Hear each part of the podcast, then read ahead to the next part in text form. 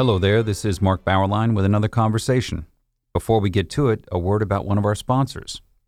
You may have seen a recent article in InsideHigherEd.com that began Wyoming Catholic College has a lot of unusual things about it, each enough to merit a story in itself. Wyoming Catholic is a conservative Catholic college that educates students in the great books and Catholic tradition. It also teaches horsemanship and bans cell phones on campus. I love that. And it turned down federal funding. President Glenn Arbery describes the mission this way This college is engaged in deep ways with the agony of a culture that has lost its spiritual center. We're adventurous and poetic and deeply Catholic. He likes to cite Dostoevsky in Crime and Punishment. Low ceilings are bad for the soul. The ceilings rise at Wyoming Catholic, which is located in the foothills of the Wind River Mountains. The curriculum centers on the Western tradition. Its Catholic identity builds upon Thomas Aquinas and the magisterium of the Catholic Church and engaging with God in the wilderness. Find out more at wyomingcatholic.edu. Today we're joined by Alfred Regnery. He was the longtime publisher, president of Regnery Publishing. He's moved on to a new project that I'll ask him about in just one moment. Uh, he's here to discuss generally the book publishing scene, uh, particularly in relation to the the ideological climate of things. Welcome, Mr. Regnery. Thank you. Very nice to be with you. So, why don't you tell us first of all what's the new project? What's going on? Well, this is a um, new company. It's a nonprofit 501c3 called Republic Book Publishers. And um, what we are doing is publishing mostly nonfiction and an occasional uh, fiction book if it suits us. Um, we are largely right of center, um, although there are some books that we do that aren't really categorized that way. Um, and we uh, we started out. I have a partner in New York who's been in publishing for nearly as long as I have, who um, is an expert on distribution and all the other things the, that go on in the back room, um, the editorial process and design and production and marketing and so on. So between the two of us and the people we have, we are busily um, adding books to the um, marketplace. Uh, we're always looking for other projects. We've published or have under contract about 25, 26 books, I guess, so far. And um, generally speaking, the, the tone of the books will be intelligent, well written, well designed, well produced, and well marketed.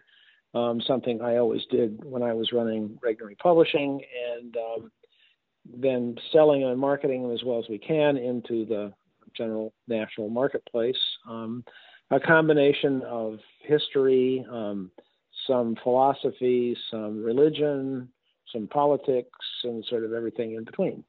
Now, a, a few weeks ago, really what prompted our discussion, the Wall Street Journal had a disturbing story on a situation developing in the editorial offices of trade publishers. The problem is that publishers are now biased more than ever against conservative authors, particularly conservatives who were associated with the Trump administration. The Wall Street Journal story, uh, which mentioned you, uh, cited, for instance, a petition circulated by employees at Simon and Schuster to cancel a book deal with with Mike Pence.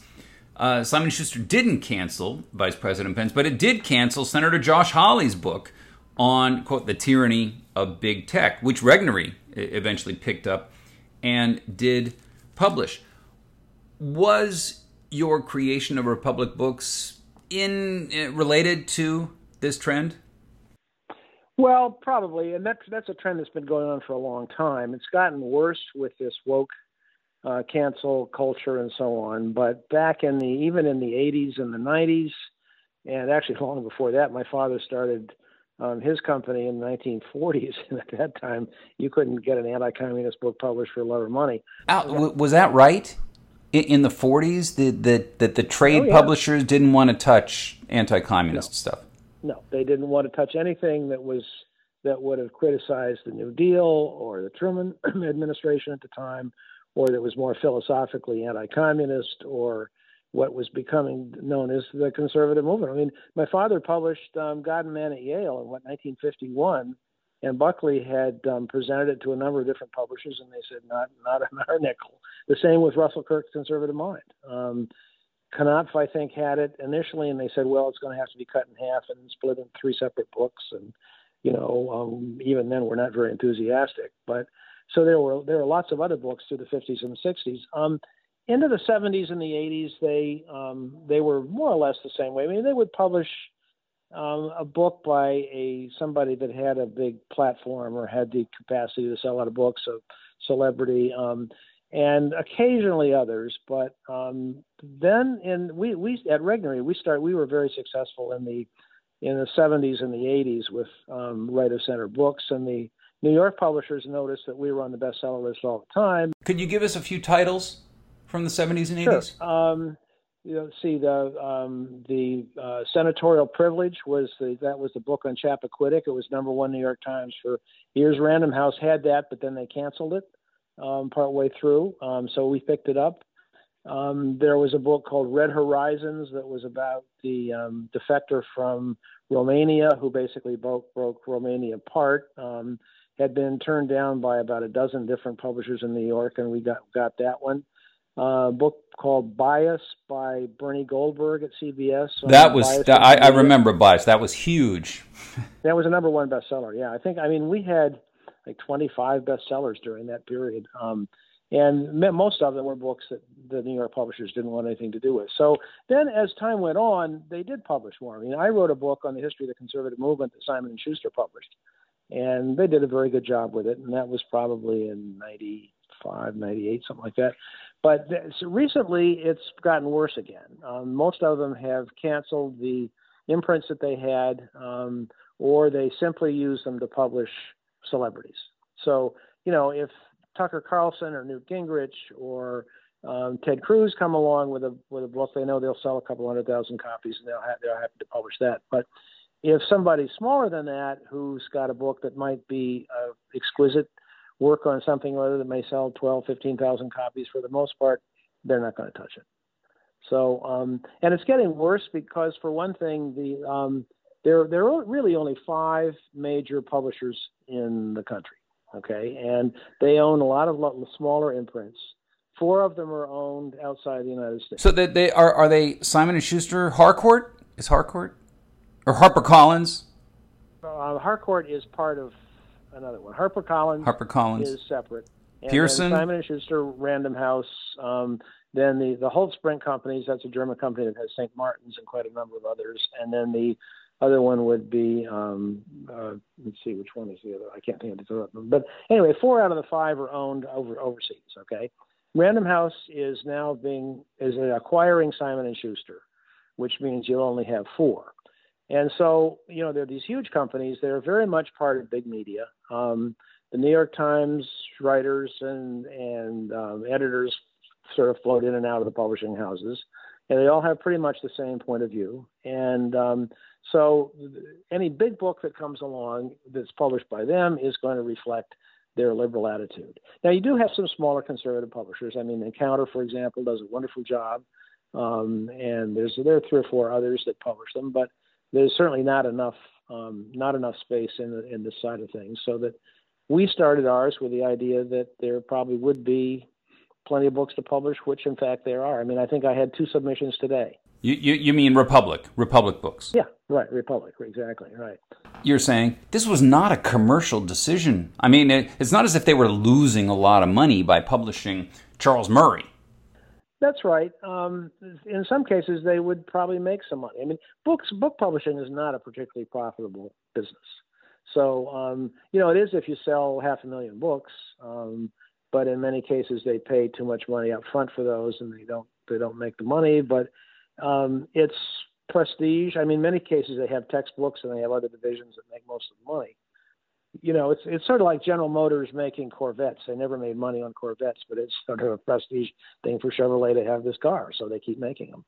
And it's a little bit the same thing in publishing. All right, so who who is doing this this canceling? Who's leading this this sort of ramped up uh, screening out effort? Well, it's probably a lot of people. I mean, uh, as you mentioned, there were 3,500 people that signed this petition at Simon and Schuster and that 3,500? 3,500 people. That was employees, it was authors, it was contractors, um, outside editors, all sorts of things, uh, people. So the um, and they didn't, to their credit, they did not cancel Mike Pence's book, but certainly those 3,500 people have a lot to say in the aggregate. I mean, they they are the ones who will see the first time a manuscript comes in, and you know they can simply reject it out of hand, or they may work on it at some point and slow it down, or together. Um, there, you, never really know what happens. Um, so, of course, a, lot of things that they never get accepted in the first place. So it's not only turning them down; it's simply not accepting them in the first place. Right. Right. Now, uh, uh, how do you answer the the argument? Hey, they're a private company; they can do what they want.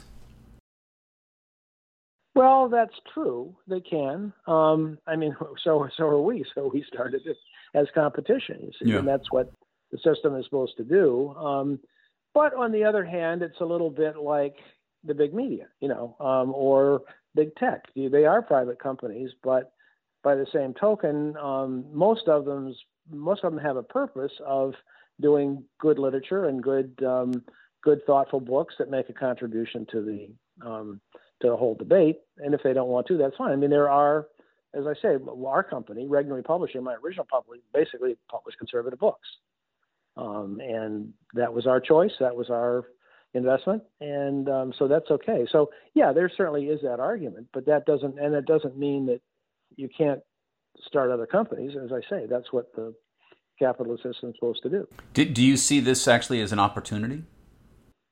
Oh, I think it is because there's still a big market for conservative books, um, and there are lots of writers. But in our cases, we we started as a nonprofit because to some extent, it's a matter of it's sort of a labor of love, and I like to make to be in the middle of the debate.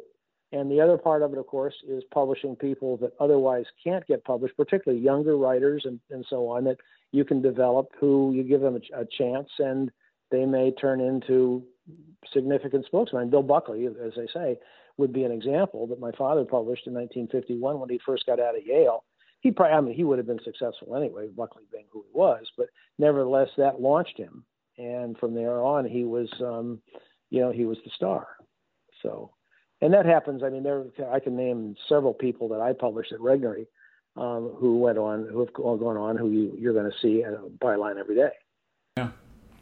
I, you know, I, I, I have to wonder about uh, a business saying, you know, because we don't like this, this, this author's ideas, uh, we're not only going to cancel that author, but we're, we're going to turn away an audience for that author. The audience that might like those, the audience that might like those ideas, they're gone too. Mm-hmm. Well, that's the the bigger picture. That's true, and that um, you know, I mean, I, I don't have to tell you how important books are for the whole debate. Um, and you know, I mean, it's the first, it's the same thing that First Things is doing. I mean, First Things was not started as a commercial enterprise as much as it was to contribute to um, the good of the society and the culture, and by publishing good things that people would read. And you know, books in a way are the place where ideas are initiated, where I, where concepts are developed. Um, and even a book that has a relatively small circulation sometimes can have a big impact on what happens in the world. I mean, I would quote the Communist Manifesto as an example. You know, the Wall Street Journal quotes uh, a few of the people who pushed the petition at Simon and Schuster to get rid of Mike Pence. And one of the things they, they reasons they gave, the main reason they gave is that we don't want to quote normalize people who worked in the Trump anything had connection to the Trump administration. What do, what do you think of that motive? I think it probably m- much of it boils down to the sort of the the um, debate, the the conflict between the elite and the rest of us. I mean, the the, the elite, the, the the ruling class, if you will, the people that you know that we all talk about all the time, who run all these media companies and so on I think are offended by people that aren't part of them, and they really want to. I mean, the left has always wanted wanted to shut down debate that differs with what their their their their debate is, what their arguments are. They've done it forever, and um, that's uh, in a bit what the cancel culture is all about. Um, it's something that they did. I mean, you know, you go back in the, as I say, in, in the 40s or the 50s, they didn't they didn't want Bill Buckley published. They didn't want Russell Kirk published because it sort of challenged what they had to say. Um, people on, on our side, I think, are much more um, ready to protect the First Amendment and the Bill of Rights and give people a chance and have the debate. And maybe that's too general. I mean, obviously, a lot of people would argue with me about that. But I think as you look at historically, I think that you're going to find that trend. I think it's just strange that these people uh, who who want to, you know, filter out the conservatives, that they consider a person who worked for an administration for which 70 million people did vote for, they consider that person abnormal. Well, that's because you know they consider the whole Trump phenomenon as abnormal. Um, it's what we call Trump derangement syndrome. I mean, they just can't think about this guy. For one thing, he again challenged the elite. He he recognized that there was a conflict between your average American that earns his living doing whatever he does with his hands and the elite who run Washington and New York. And I think that a great deal of it goes back to that. It just it offends them and they just want to shut it off so that they can come back to the old sort of two party system where um, everybody with, with, the elite people basically run everything and, and the rest of them, the, the country doesn't have much to say. Let's pause for a moment for what I believe is one of the best schools of higher learning in the country, the University of Dallas, the premier Catholic liberal arts university in Texas. With campuses in Irving, Texas, and Rome, Italy, UD offers a rigorous and exciting core curriculum that sets it apart an education rooted in the great works of Catholic and Western tradition, an education that ennobles and enables students in their pursuit of wisdom, truth, and virtue. Fidelity to man requires fidelity to the truth, which alone is the guarantee of freedom and of the possibility of integral human development. Those are the words of Pope Benedict, quoted at the University of Dallas, and guiding educators in all the departments of the university. Undergraduate, graduate, and certificate programs are available. Start your college odyssey at the University of Dallas today. Go to udallas.edu to learn more. Is the is this level? You, you say you've seen this before, and actually, you often hear people uh, maybe regretting the cancel culture as some reprise of the 1950s. Uh, they'll talk about the anti-communist scare do you think that those are comparable? Oh, I suppose in a way, but back in the 50s, that things were so much more limited. You know, you had um, a few or a few major companies or whatever that pretty much controlled everything. Um, you had three television networks, and then of course you had more newspapers, but Hollywood was controlled by pretty much one crowd. Um, today, that's not true so much. I mean, you've got all these other media that um, have a say in things, and um, so I mean, if they're trying to shut us off, they've got a much bigger job to do. Yeah, maybe maybe that's why they have to be more aggressive. yeah, maybe so. Is the I mean, I've seen surveys of attitudes toward, toward cancel culture, and the younger you go with the respondents, the more approval of cancel culture you find. Is there in publishing a generational factor going on here whereby the impulse seems to be coming from from the younger people? Yeah, I think it probably it probably is. I mean, the, the big uh, the big publishing in New York basically attracts um, people in their 20s and their 30s, and they many of them stick with it and go through and become leaders in the companies. But um, they have a good deal to say um, at least when you put them all together and what goes on in those companies. So I think it's probably comparable to the rest of the media. Yeah, I I I'm old fashioned on these these generational issues. Uh, Al, where do they get the chutzpah to walk into a veteran editor's office and and uh, dictate editorial policy? I guess it's just what they've learned and um, in the in in their in the educational system. And um, I, other than that, I, I don't know. I wish I had that confidence at age 27 because I sure didn't. Get older. so, well, now, what do you do? You see any broader impact that this bias is having on the book market in in general? I mean, is is it actually reducing the number of conservative oriented books that are being published? Are we seeing just simply other outlets? Well, it probably isn't reducing the number of conservative books. I mean, after all, with self-publishing and with ebooks and all those things, you have many, many more books that are published now than were published 20 years ago. Um, I mean, by multitudes. Many of them don't sell very well, but you also have concentration in the distribution business. Um, books are distributed by a few companies that get them into the places where books are sold. Bookstores um, have been closed up all over the place. I mean, with the exception of Barnes and Nobles, you don't, you don't have those chains anymore. You don't have that many independent bookstores. Um, Amazon has 50% of the market share in the book industry in the in the United States. Um, and Amazon doesn't. I mean, it's very rare for Amazon to to to get involved in this. For the most part, they're just business people and they're selling it. So Amazon is playing playing pretty fair that you've seen. Yeah, yeah, we we find that they are. The the Wall Street Journal story mentioned uh, the distribution angle, where, uh, for example, Simon and Schuster handles distribution for Post Hill Press. Uh, right. Something that is developed by, by Adam Bellow, I think, is one of the, the main people there. And you had several uh, people at Simon Schuster try to develop a petition to stop distributing Post Hill books. Post Hill tends to be conservative uh, imprint. Uh, is the distribution angle a, a, big factor here? Well, it's unclear. Um, they, Simon and Schuster um, distributes Regnery as well, and I guess the, the distribution company is actually a separate corporation from the publishing business. Um, and so Hawley's book that Simon & Schuster canceled is now published by Regnery, um, which is distributed by Simon & Schuster. And so they I didn't cancel the distribution part. No, and they they told them categorically, we're not going to get into that. We are just in the business of distributing books and so on. So as far as I can tell, that's true. However, we do we did publish a book last year that Post Hill, I believe, was had under contract, and Simon and Schuster apparently said, "Uh."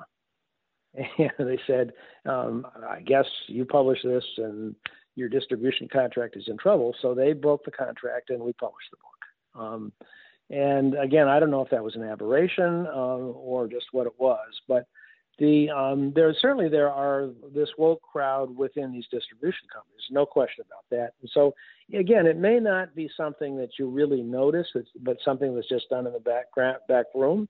You know, here's a book that well, we don't like this very much, so we're not going to put the kind of emphasis on it that we would if it's a book that we like. That may be going on. Um, it hasn't troubled us. We have a, a smaller, just an independent distribution company that handles our books, and we're on very good terms with them, and they do a good job. But um, you know, whether the others, um, there there are rumors that that there are problems, and I, again, I can cite this the one case that we had, but more than that, I can't really say.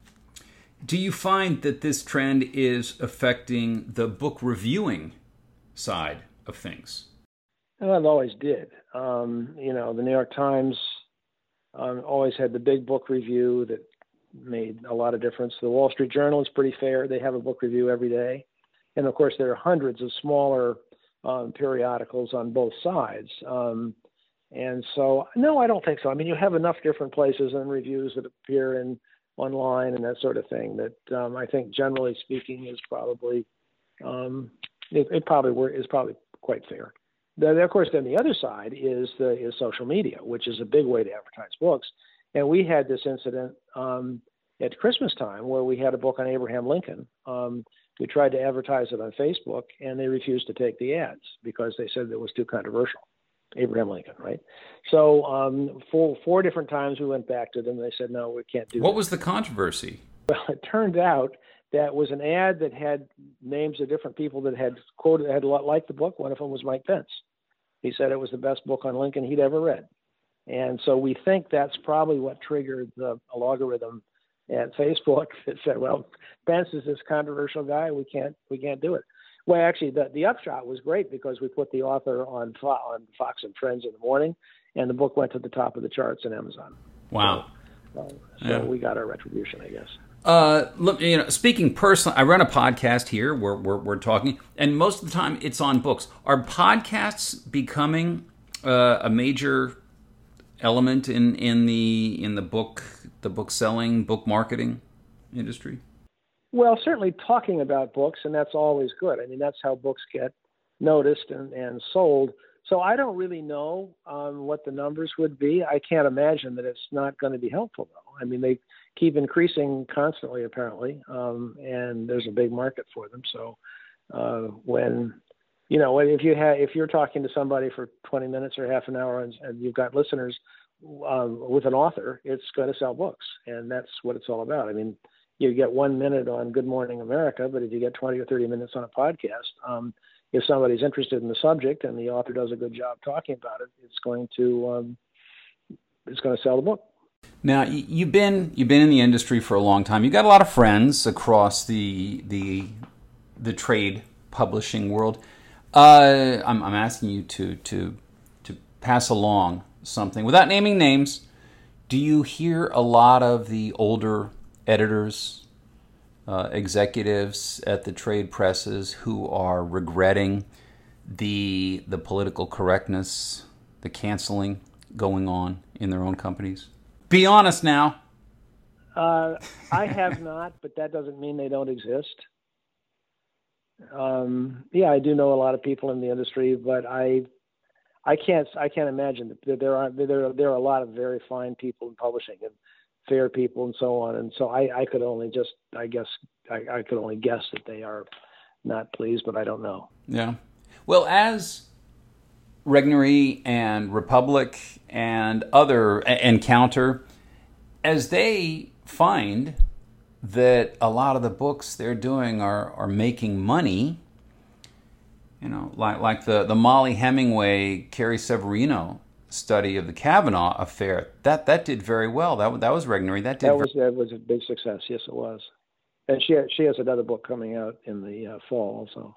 With with you with Regnery with, with, with Regnery on the election. Yeah. Now, if if they're making money, are the trade presses going to say, "Hey, wait a minute, we're, we're we're losing income here. Let's let's let's let's stop this. Let's get back into the the broader the broader umbrella." That's what they did the last time. Um, you know, Simon and Schuster started its own imprint to publish conservative books, and so did Random House, and St. Martin's did a good many. I think they they had an imprint as well. I mean, they were doing very well with it. Um, you know, when things settle down, which they inevitably do um, from this this crazy time we're in, um, they probably will. I mean, everything isn't going to stay the same as it is now. I should hope so, anyway. Um, so there's a, probably a pretty good chance that you'll have some rational people will say, indeed, we need to get back into that. Um, it hasn't happened yet, but who knows? I'm hoping that the authors who do get picked up by by the, the smaller presses uh, give you a little loyalty. I mean, maybe maybe that's Mollie Hemingway. She she came back, uh, showing. Well, they they often do, and of course the loyalty is often dependent on who's courting them on the other side.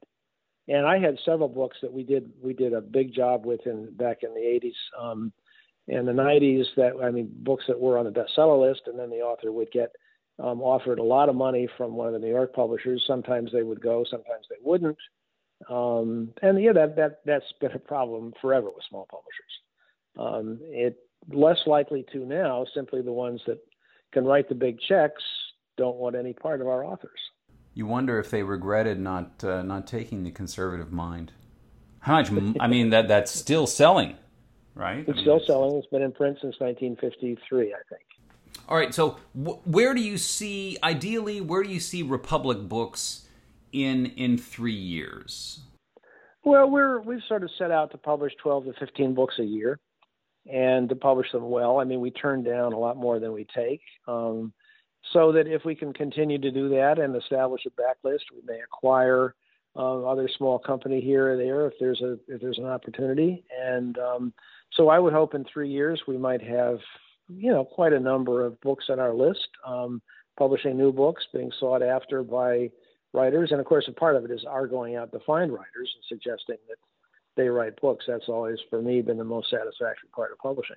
Um, and then having it having it actually written and turning it into a success. Um, so we will continue to do, to do that. Um, we are going to be consistent with what we believe and what we're going to the kinds of things we're going to publish. Um, and so, to the extent that people still want to read the books, we'll keep doing it. Last question: How do people find out about Republic Books?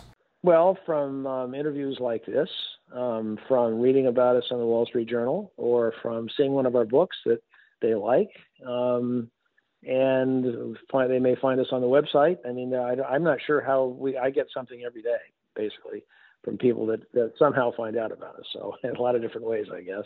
Al, Al we're, we're we're showing our age. The the first, the only answer to that question is, what's the website?